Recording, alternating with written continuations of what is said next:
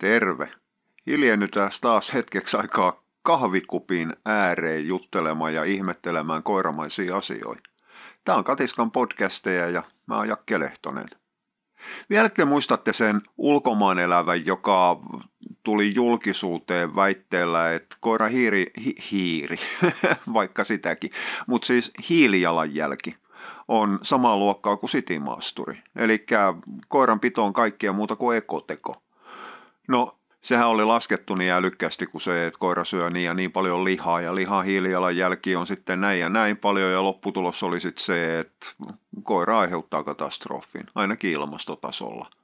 No siis sehän oli niin ajatus kuin laskelmatasollakin ihan totaalisen pielessä. Kyllä, koira syö lihaa ja mielellään koira syö lihaa enemmän kuin mitä sille nykyään annetaan. Mutta nyt täytyy muistaa, että ei ole olemassa mitään sellaista edelleenkään kuin koirien ruokatuotanto. Koirat syö ihmisten ylijäämää. Piste. Eli yhtään ainutta nautaa tai possua tai lammasta, poro varsinkaan, broileri ei jätetä kasvattamatta ja teurastamatta sen takia, että tehdään koirien rehuja. Eli kyllä siis ne samat menee. Jollei ne mene koirille, niin sitten ne menee minkeille ja jos jossain vaiheessa sitten päästään sellaiseen maailmaan aikaan, että turkistarhaus lopetetaan, niin sitten sen jälkeen ne menee polttolaitokselle. Ja en mä nyt tiedä, mikä ekoteko sekään on. Eli itse asiassa koirathan on nimenomaan omalla tavallaan ekoteko. Eli nehän poistaa sitä ruokahävikkiä, mikä on sitten aivan karsea asia. No kyllä minä tiedän sen, että jos ruokahävikkiä saadaan leikattu, niin sitten voidaan leikata ruoantuotantoa. Ja tämähän on koko ajatuksen semmoinen aivan pystyyn kuollut idea. Tota, että maajussi sitten niinku jättäisi viljelemättä vaikka hehtaari jotain maata sen takia, että ruokaa menee vähemmän ja tyytyisi sitten matalampiin ansioihin. Tai että kauppa tyytyisi siihen, että se myy nyt sitten jauhelihaa, leipää ja makkaraa hiukan vähemmän ja sitten nyökytellään ja sanotaan, että pääasia on ekoteko. Ei kapitalismi niin toimi. Sehän nostaa silloin, silloin niitä hintoja, koska ne ansiot täytyy kuitenkin saada. Tämä on ihan sama asia kuin nyt herran vuonna 2022, kun säästetään energiaa. Ja sanotaan, että jos energiaa säästetään, niin energiahinta laskee. No eihän laske. Älkää nyt hullui puhutko. Siis tämä on ollut ennenkin ainakin pariin kertaan, siis sinä aikana, minkä minä muistan aikuisieltäni. Jos me nyt säästetään kaikki sähköä, niin kuin minä istun täällä tällä hetkellä plus 15 asteessa, mulla on villapaita päällä ja mulla on paksut housut ja kolmet sukat ja yhdet villasukat. Niin sit saa ottaa kellosta aikaa, kun siirtoyhtiöt, Fortumit ja muut nostaa sähkön hintaa, koska kulutus on laskenut ja silloin tulot laskee, mutta silti on budjetoitu, määrätty tuotto, määrätty voitto ja se täytyy saada. Ja jos kilowattitunteja ei mene tarpeeksi paljon, niin silloin täytyy nostaa kilowattitunnin hintaa. Eli tämä on niin kuin ihan se ja sama, että tehdään me sähkösäästössä mitä tahansa, niin joka tapauksessa sähkö kallistuu. Ja itse asiassa ruoassa tapahtuu ihan sama asia. Se on ihan se ja sama, että kuinka paljon me ruokaa säästetään, niin ruoan hinta nousee. Koska jatkuvasti joka vuosi täytyy saada sinne viivan alle enemmän ja enemmän. No, en mä halua jutella, miten yritykset toimii ja miten tuottoajatukset toimii ja niin poispäin. Mutta mietitään vähän aikaa nyt kuitenkin tätä, että kun maailma muuttuu, muuttuu. Sitä ei voi välttää. Ilmasto muuttuu. Tällä hetkellä taas kerran me ollaan marraskuun, mitä kohta loppupuolella, mitä tästä on muutama päivä joulukuun alkuun tätä höpistessä. Meillä on ollut varmaan toista viikkoa lumi maassa täällä Vihdin perukoilla. Meillä on kolme viikkoa ollut jatkuvaa pakkas. Tänään on ollut nollan tietämissä, sitten sen jälkeen se rupeaa taas kiristymään. Ja tämä on nyt toinen vuosi peräkkäin. Kyllä, kaksi huonoa vuotta mahtuu ihan samalla tapaa, eräällä tapaa normipoikkeaman piiriin. Mutta se on myös merkki ilmastonmuutoksesta. Siis eihän kukaan enää puhu ilmaston lämpenemisestä. Pitäisi puhua ilmastonmuutoksesta. Siis kyllä ilmasto lämpenee, mutta eihän se meillä vaikuta. Meillä nimenomaan kesät tulee olla sellaisia, mitä nyt on ollut, että hellejakso pitenee ja kuivuu koko aika. Ja talvet tulee kylmemmäksi ja kylmemmäksi, koska me siirrytään eräällä tapaa niin kuin siperialaiseen ilmanalaan. Ja jahka toi golfvirta tuossa nyt sitten tyssää hetken kuluttua kokonaan, kun Grönlanti on sulanut loppuun asti ja pohjoisnapa on siinä kunnossa, että siitä voi kajakin, kajakin kanssa mennä lyhintätietä Euroopasta Jenkkeihin eräällä tapaa. Niin siinä vaiheessa me rupeaa olemaan paljon mielenkiintoisempaa. Tämä siis eihän meitä veden pinnan nousu haittaa. Meillä nousee maa samaan tahtiin. Jos sitten helsinkiläisellä varpaa kastuu, niin luck. Sellaista se on. Mutta ilmasto muuttuu. Mutta koska ilmasto muuttuu, niin koitetaan sitten pienentää sitä hiilikuormaa ja vähän kaikkea muutakin. Ja se tuo mukanaan sitten sen, että lihan tuotanto vähenee koko aika. Ja multa kerran kysyttiin, että, tai itse asiassa multa on kysytty useamman kertaakin, mutta siis multa on kerran kysytty, että mitäs me tehdään sitten siinä vaiheessa, kun koiraruot muuttuu eräällä tapaa, jos ei nyt ihan vegaaniseksi, niin kasvisruokavalioksi kuitenkin. Mä jäin silloin katsomaan kaksi hetkeksi aikaa suu auki, ja mä rupesin nauramaan. Mä sanoin, että niin, no sit palataan siihen aikaan, kun myytiin luppaa. Siis me palataan takaisin siihen aikaan, kun ihmiset kiukutteli kuivamuonista, missä oli tuoteselosteessa 4 prosenttia eläinperäisiä tuotteita. Mehän palataan siihen aikaan. Eli siis eihän niin kuin kasvispohjaiset kuivamuonat mikään uusi asia luojavarjelle ole. Ja, ja jos me sitä mietitään, niin se muutoshan on käynnissä jo. Se muutos on ollut jo pitkän aikaa. Se muutos alkoi siinä vaiheessa, kun kuivamuonat lanseeras niin, niin märän lihan kuivatuotteessa – jolloin ei tarvinnut enää piitata pätkääkään siitä, että miksi sitä lihaa kutsutaan. Samaan aikaan lihan määrä tipahti.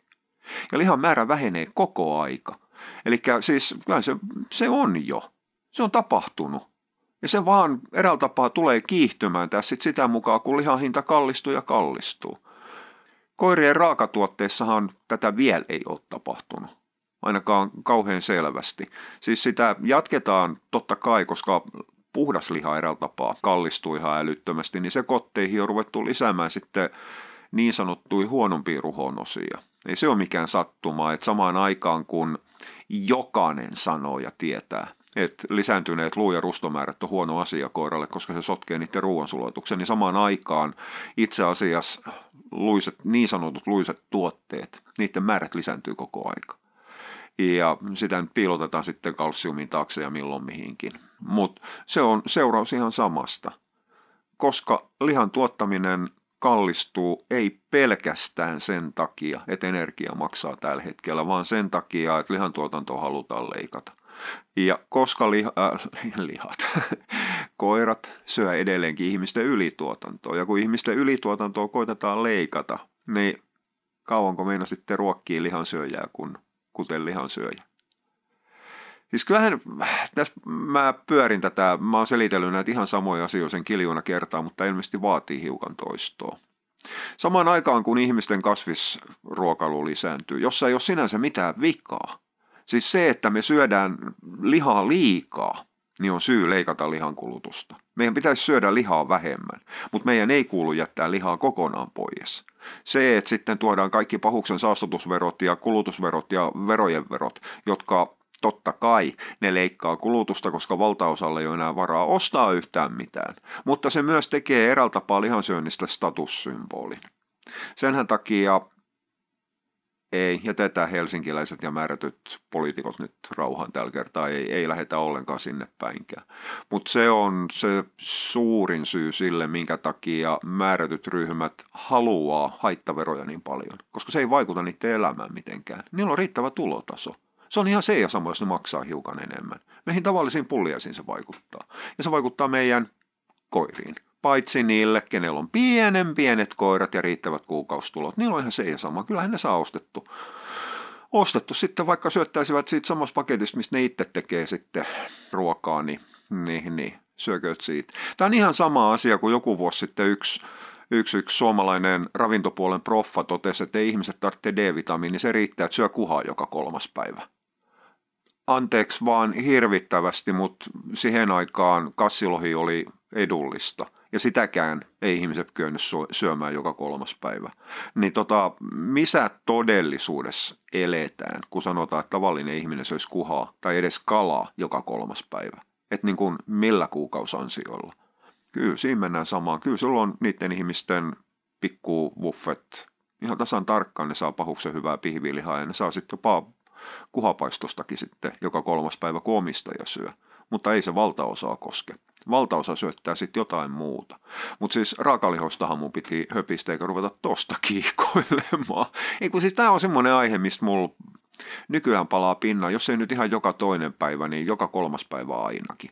Koska siis mä oon ollut varmaan liian kauan koirien kanssa tekemisissä, kun mä oon nähnyt, mitä nämä niin sanotut nyt jo kasvispohjaiset ruuat on tehnyt. Tai päin helvettiä suunnitellut koirien rehut, kuten idioottimainen perunan käyttö, no okei se menee kasvisakselilla. Tai sitten se, että et, et, hoidetaan sitä ylijäämää kananmunien kanssa. Kananmuna on ihan ok ruokaa, mm, ainakin jossain määrin, mutta ei sitä vattan täydeltä kannata syödä. Ei sitä kannata omistajankaan vattan täydeltä syödä, ei se sitä kolesteroliin nosta, mutta pakin se saa sekaisin. Että ne tulee ne hassuhauskat hajuhaitat sen takia, kun suolisto sekoo, niin tulee ihan samalla tapaa koiralle kuin ihmiselle. Ei mun siitäkään pitänyt puhua. Mistä mun piti puhua? Raakalihapötköistä.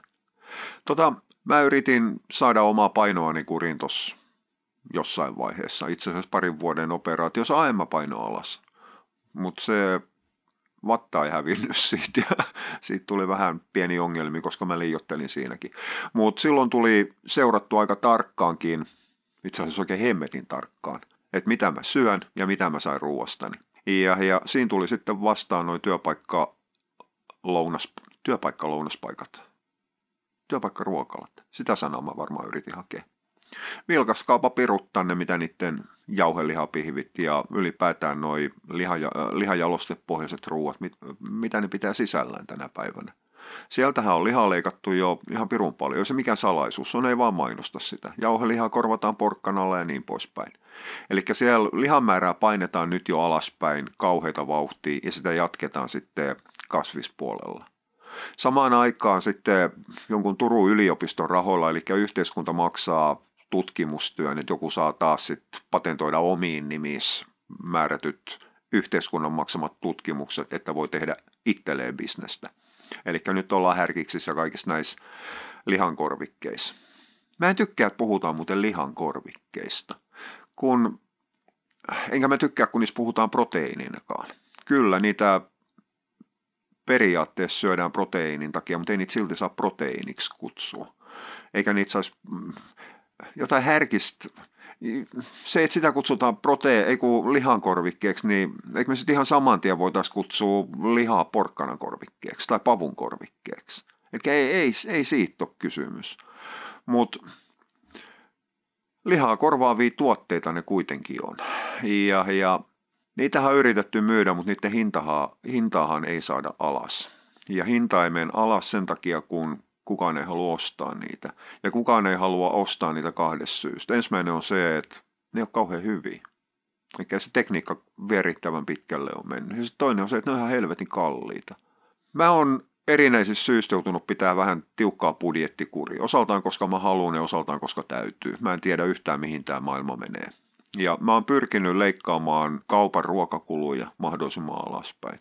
Tota, aika äkkiä ollaan sellaisessa tilanteessa, että ei voi enää katsoa, mitä ostaa, jos meinaa mennä niin kuin halvan mukaan. Eli tässähän ollaan hyvin pitkälle siinä samassa kysymyksessä. Tästähän tulee ihan pelkästään ihmisten selittelyä tänään.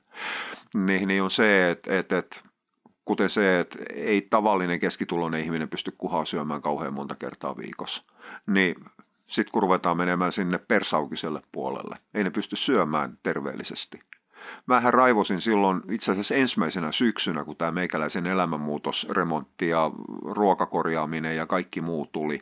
Silloin oli kausivihannekset niin, niin myynnissä. Joka paikassa mainostettiin, että kausivihannekset on halvimmillaan. Anteeksi nyt hirvittävästi, mutta mä kattelin niitä hintalappui, kun mä yritin ostaa kotimaisia kasviksi. Okei, peruna oli pikkasen halvempaa, jos osti itse asiassa skoonelaista perunaa ja, ja joku kaali oli, oli hiukan halvempaa. Meidän perheessä ei vaan kaali kukaan muu syö kuin minä, niin se ei ollut vaihtoehto, mutta kaikki muu oli ihan helvetin kallista. Eli siis kyllähän suomalainen, no, joko suomalainen paikallinen viljelijä osaa hinnoitella omat tuotteet tai sitten kauppa osaa hinnoitella tuotteet silloin satokauden aikana ihan hemmeti hienosti. Ottaa huomioon millaisia voittoja nyt kun kaikki maksaa Energia maksaa, rekat maksaa, kuljetus maksaa. Tehdään kaikki konkurssi, kukaan ei pysy pystyssä. Samaan aikaan sitten keskojäässä tekee maailmanhistorian parhaimmat tulokset. Eli siellähän se inflaatio on. Ei sillä ole mitään tekemistä Venäjän hyökkäyssodan kanssa. Sillä mitään tekemistä pensahintojen kanssa eikä millään muullakaan. Ja itse asiassa vähän sama pätee sitten koirien ruuissa. Mä en usko ikäpäivää, että Mustia Mirri, joka on mitä nostanut 5-7 prosenttia ruokien hintoja, että se olisi se inflaatio kiinni siitä, että raaka-aineet olisi kallistunut tai kuljetus maksaa. Itse asiassa kun ne on leikannut sitä kulupolta. Että kyllähän se niin kuin, korotetaan hintoja, sen takia kun kaikki muukin korottaa hintoja, niin silloin se on semmoinen, kukaan ei kiukuttele niistä hinnankorotuksista.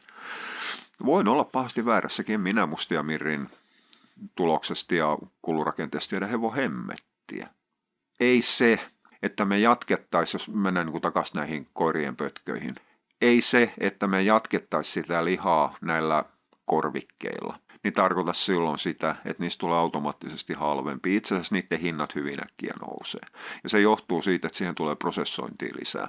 Eli niitä joudutaan käsittelemään enemmän. Nyt on helppo, otetaan tota lihaa ja tätä lihaa ja työnnetään ne mylly läpi ja sitten sen jälkeen tehdään pullaa tai pötköä. Näin yksinkertaistettuna.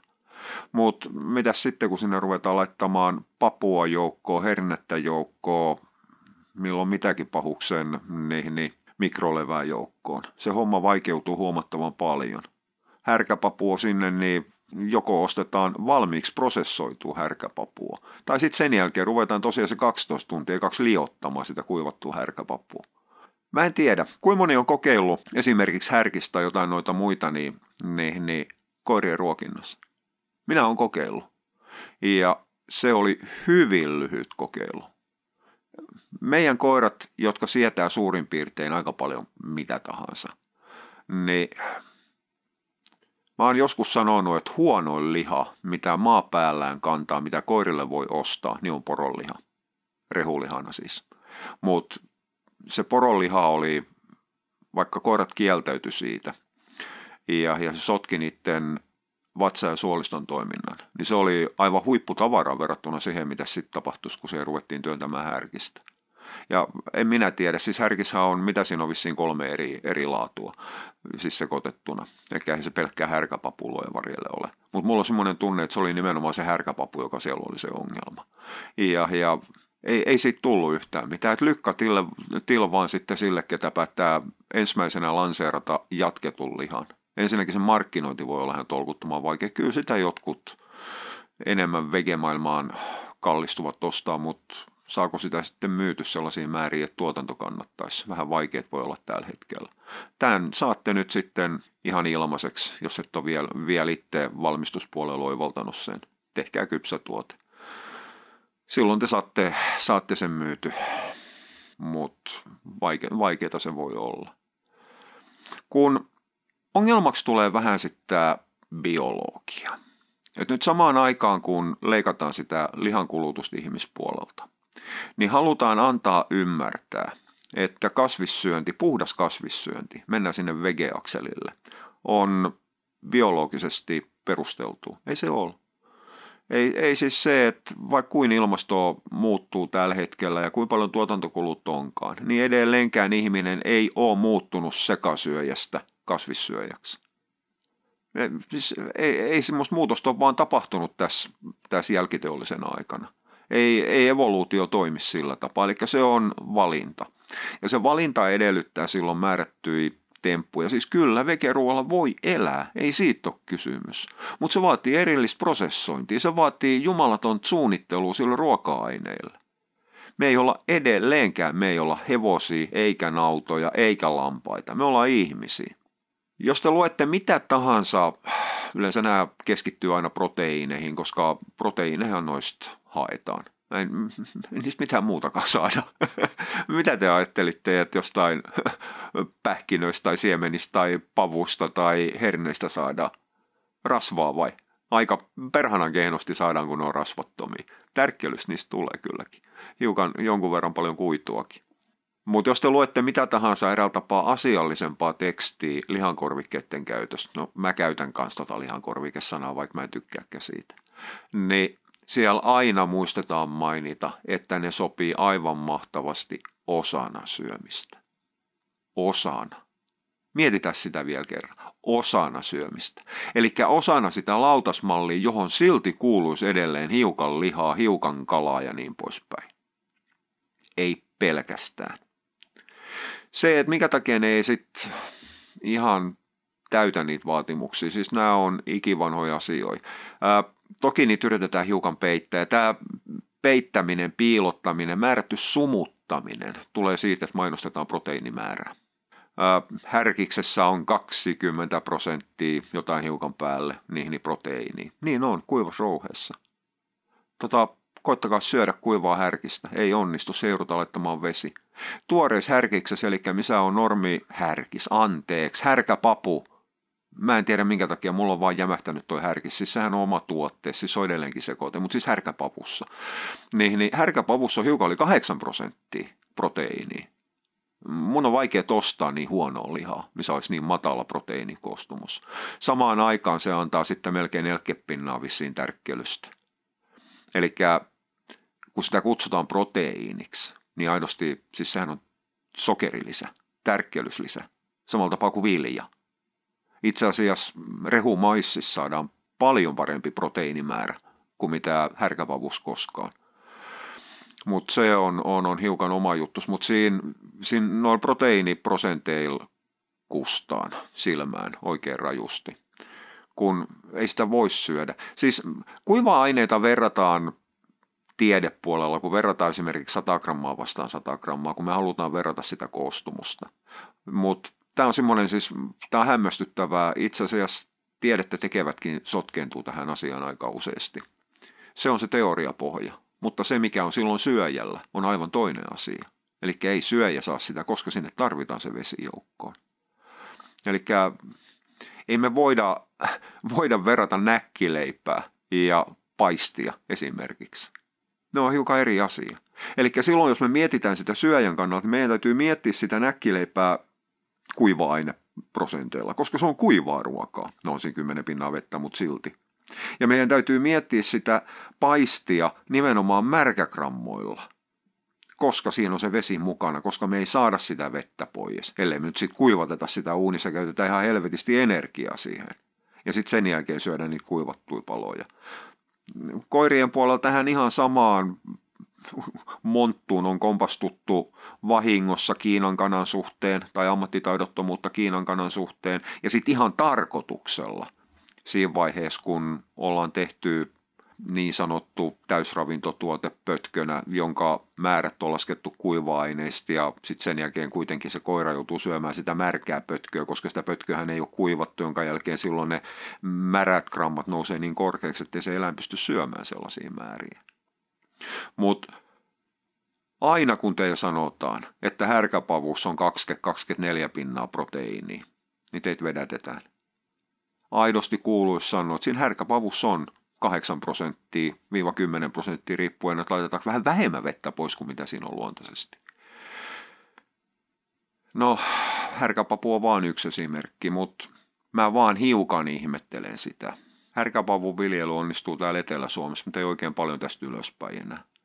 Ja, ja ylipäätään kaikki nämä, mitä viljellään sen takia, että niissä saadaan proteiini, pois lukien peruna, niin viljellään täällä Etelä-Suomessa. Ei se ole mikään sattuma, että Pohjanmaalla viljellään heinää. No okei, siellä kasvaisi joku muukin. Mutta se rupeaa myös sitten päivän pituudet tulemaan vastaan ja vuoden lyhkäisyys. Ei ole mikään sattuma, että Pohjois-Savossa on maitokarjaa niin paljon. Lykkätil vaan kasvattamaan sinne niille pelloille härkäpapua. Onnea yritykseen.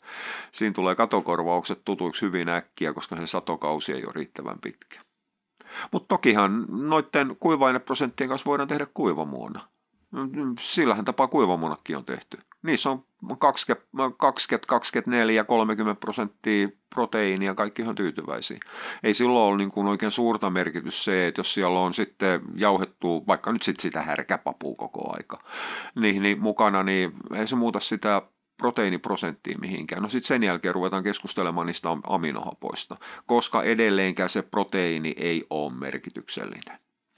Ja tämmöinen yleinen sääntö omalla tavallaan on se, että tuolla palkopuolella metioniini, eli metioni ja kystiini käytännössä elimistön ainoittavat saada rikkiä, niin ne on sellaiset välttämättä, no metioniini on välttämätön aminohappo, joka puuttuu niistä, tai on ihan hemmetin vähän. Eli se on se rajoittava raja-aminohappo, joka määrää proteiinin laadun. Ja, ja viljapuolella se on hyvin äkkiä lysiini. Ja no sitten tähän samaan rotlaan aina kuuluu mainita, että poikkeuksena on sitten soija, kun soijassa on kaikki välttämättömät aminohapot. Se mitä jätetään kertomatta, niin se asia on hiukan synkempi. Sen lisäksi, että esimerkiksi nyt sitten vaikka siellä härkäpavussa metioniini uupuu, niin niiden muiden välttämättömien, välttämättömien aminohappojen määrät on alempi kuin mitä liha antaisi. Eli itse asiassa siellä on enemmän niitä rajoittavia aminohappoja. Metioniini rajoittaa sen takia, että se puuttuu. Muut rupeaa rajoittamaan sen takia, että niiden määrät on niin vähäiset. Ja välttämättömiä amin, välttämättömät aminohapot on niin tolkuttoman tärkeä sen takia, että niiden määrä on se, joka rajoittaa tai mahdollistaa muiden proteiinien tekemisen maksan puolella. Sen takia sitten tehdään näitä sekoitelihoja, niin kuin esimerkiksi härkissä on ja kaikki on. Ja siinä sitten otetaan tätä ja otetaan tota ja paikataan sillä tapaa. Ongelmaksi tulee sitten se, että siellä aina nousee sitten määrättyjen ei-välttämättömiä aminohappojen määrät. Nyt ollaan hyvin lähellä siitä, mistä on aika paljon kiukuteltu kuivamuonissa koska niiden kasvispitoisuudet, viljat, muut, se määrä on niin korkea, että niistä tulee ongelmia. Niin on se, että kun sitten vielä nostetaan sitä proteiiniprosenttia ylöspäin, eli koira syö grammoissa aika paljon protskua, niin sieltä tulee liikaa niitä ei-välttämättömiä aminohappoja, joita ei voida käyttää, jos kroppa ei tarvitse ja jos vähintään yksi, useimmiten useampi, ei, ei kun anteeksi, välttämätön aminohappo jää vajaaksi. Ja sitten sen jälkeen ne poistetaan pissan mukana ja sitten meillä on koira, mikä pissaa paljon ja lähtee pikkasen kuivumaan ja eläinlääkäri on aivan paniikissa sen takia, kun nyt munuaiset hajoaa. No ei munuaiset hajo, se on, se on hyvä puoli tässä on. Mutta pissaa tulee, koska sitä kautta se poistetaan. Meillä on suunnattomia vaikeuksia tehdä sellainen resepti koiralle, missä olisi riittävä aminohappokoostumus, mukaan lukien oikeat määrät välttämättömiä aminohappoja, eikä liioitella ei-välttämättömillä aminohapoilla, joka ei samaan aikaan nostaisi tolkuttomasti kuidun määrää ja hiilihydraatin määrää. Eikä se jää pelkästään tähänkään vielä. Kun nyt täytyy muistaa se, että raaka-aineet ja ruoka on aina paketti. Että onhan se nyt tietysti ihan kiva ottaa tuossa nyt sitten vaikka härkäpapu kasaa tuohon pöydälle ja sitten laittaa siihen paisti viereen ja sitten miettiä, kummassa on enemmän ja parempaa proteiiniä. No kun ei se ole pelkästään siitä kiinni. Se on myös se vesi, jota se ruoka antaa. Vettähän me voidaan lisätä, mutta me okei me tiedetään, että lisätty vesi käyttäytyy eri tapaa ruoansulatuksessa kuin mitä ruuassa luontaisesti eräällä tapaa siellä kudoksissa oleva neste on.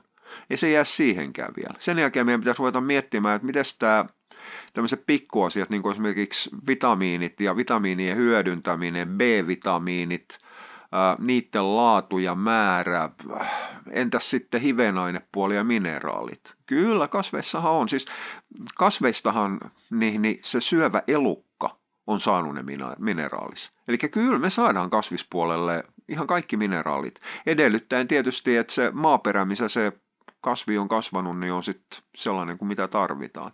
Ja nyt tulee sitten vastaan nautojen esimerkiksi rehut. Niitä on täydennetty. Ehkä ihan samalla tapaa me tietysti saadaan se kuivamuona täydennetty lisäämällä niitä vitamiineja ja mineraaleja sinne erikseen. Ja näinhän se täytyy tehdäkin. Ei sen mitään uutta on. Näinhän se on tehty kuivamuonissa koko aika, koska niissä ei vitamiinit ja mineraalit riitä niin raaka-aineella. Eikä ne riittäisi edes siinäkään vaiheessa, kun mennään korvikelihan puolelle. No mitäs me tehdään se rasvan kanssa? Eläinrasva on eri asia kuin kasvirasva. Edelleenkin, koko aika.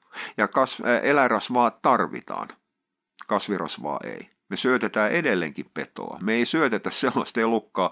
Tämä on tämä vanha vitsi, että onko susi ollut vehnäpellossa? No mä käännän tämän toistepäin. Onko susi ollut rypsipellossa montakin kertaa? No ei, sen täytyy saada silloin se rasva jostain, ja kasviöljyt ei pelasta. On ihan pätevä syy, minkä takia kasviöljyjen kanssa saadaan hoidettu laihdutus kuntoon. Niiden kanssa ei oikein lihota.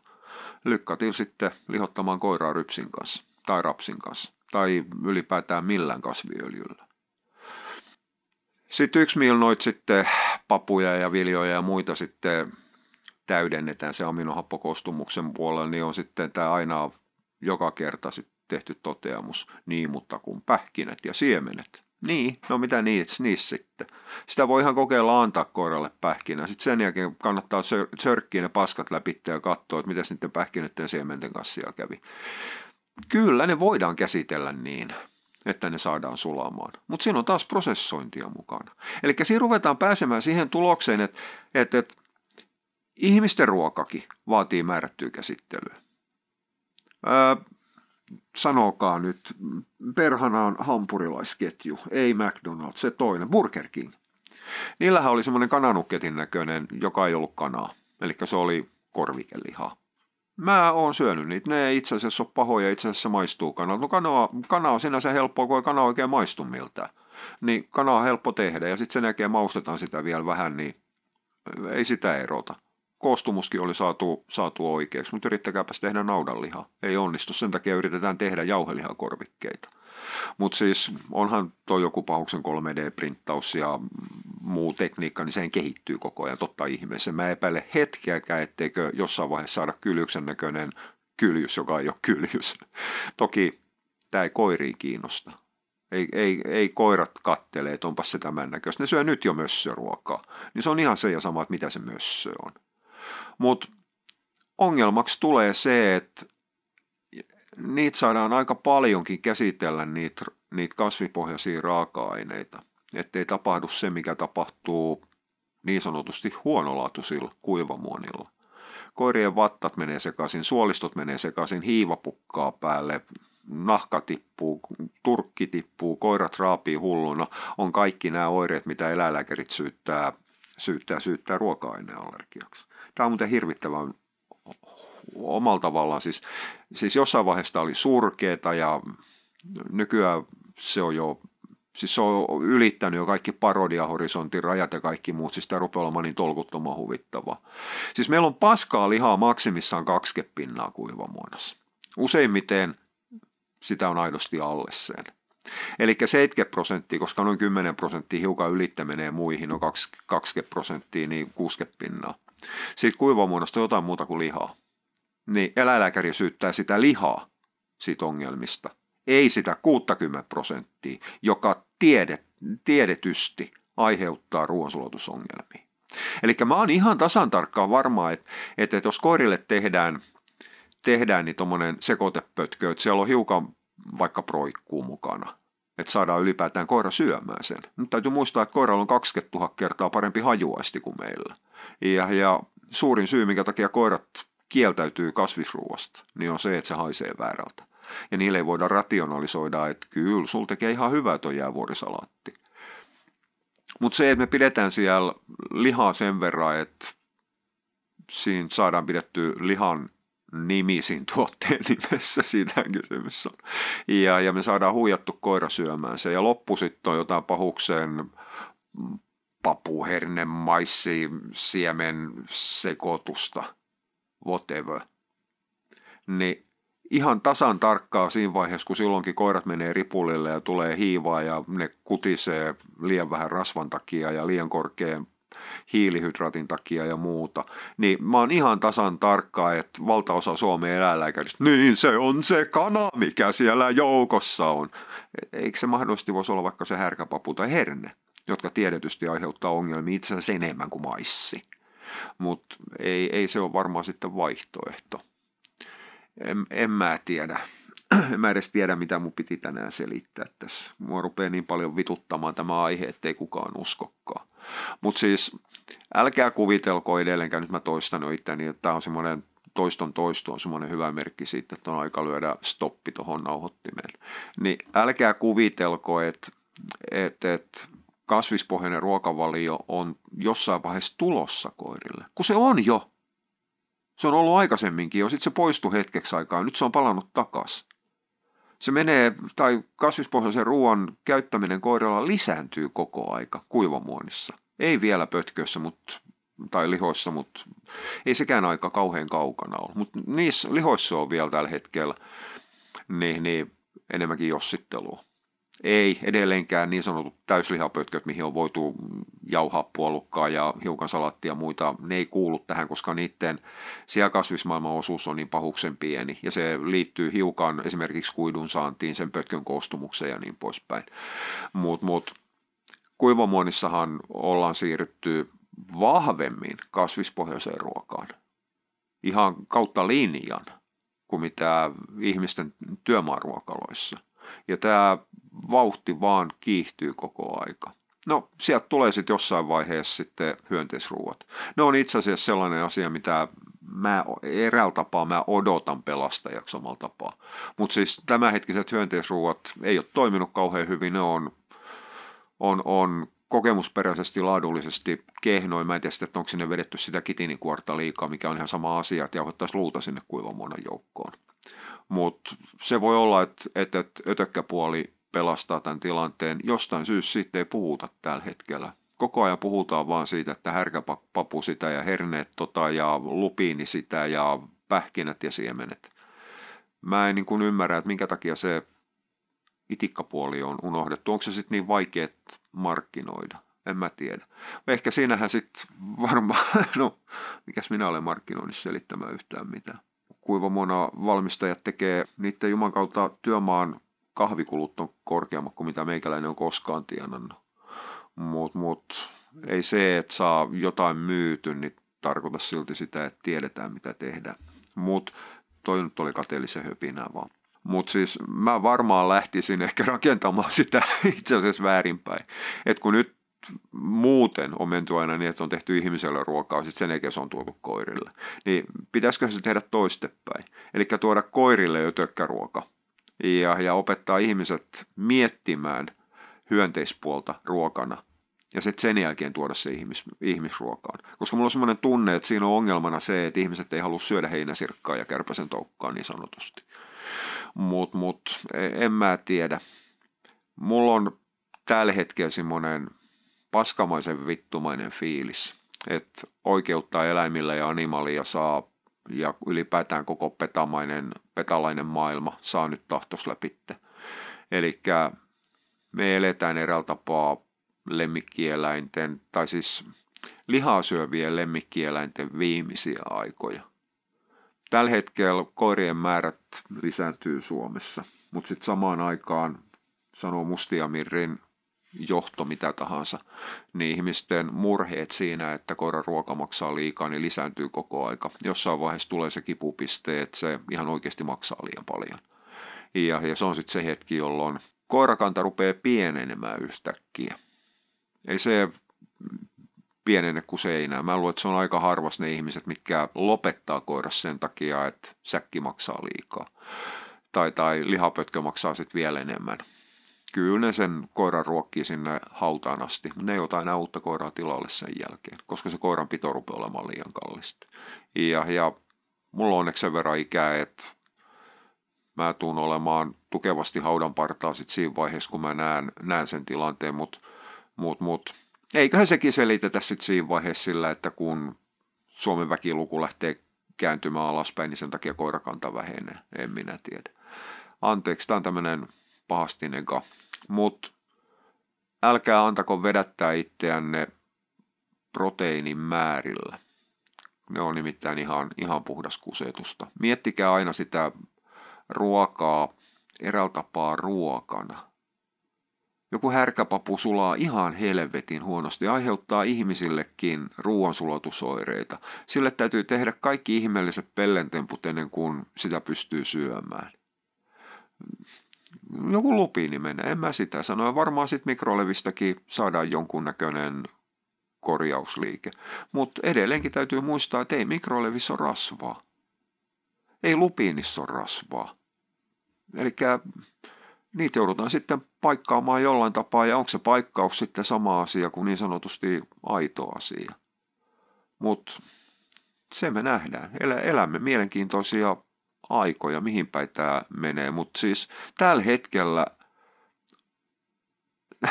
tällä hetkellä mun mielestä ollaan tilanteessa, jossa 50-50 tyyppinen ruoka, silloin suurin tilaus Ja se johtuu nimenomaan kuivamuonien heikkenemisestä. Eli paikatkaa sitä, että kuivamuonat tekee tällä hetkellä mukamas ruoasta, jossa ne mainostaa lihaprosenttinen ja tekee, tekee sitä itse asiassa vegeversiona nyt jo de facto. Niin, niin tuokaa eräältä tapaa se liha takaisin sinne kuivamuonaan 50-50 ruokinnan kautta. En, en minä tiedä, tästä tuli nyt ihan, ihan totaalisen sekava taas kerran. Mutta tällaisia nämä podcastit on. Hei, foorumi.katiska.eu. Mennään sinne keskustelemaan koirien ruokinnan tulevaisuudesta siitä, että saadaanko me lihansyöjä muutettu ohi sekasyöjästä kasvissyöjäksi. Ihan vaan sen takia, että omistaja ja markkinointi haluaa niin. Se, en mä tiedä, onko se mielenkiintoinen asia, mutta mulle se on mielenkiintoinen tällä hetkellä. Ja luultavasti ensi viikollakin. Okei, mutta hei, kiitti kun sä jaksot tätä nyt taas vaihteen vuoksi hyppivää polveilevaa ja punaisen langan kadottavaa juttua tähänkin asti taas. Palaillaan taas seuraavalla kertaa jonkun toisen asian parissa. Oho ja moi moi!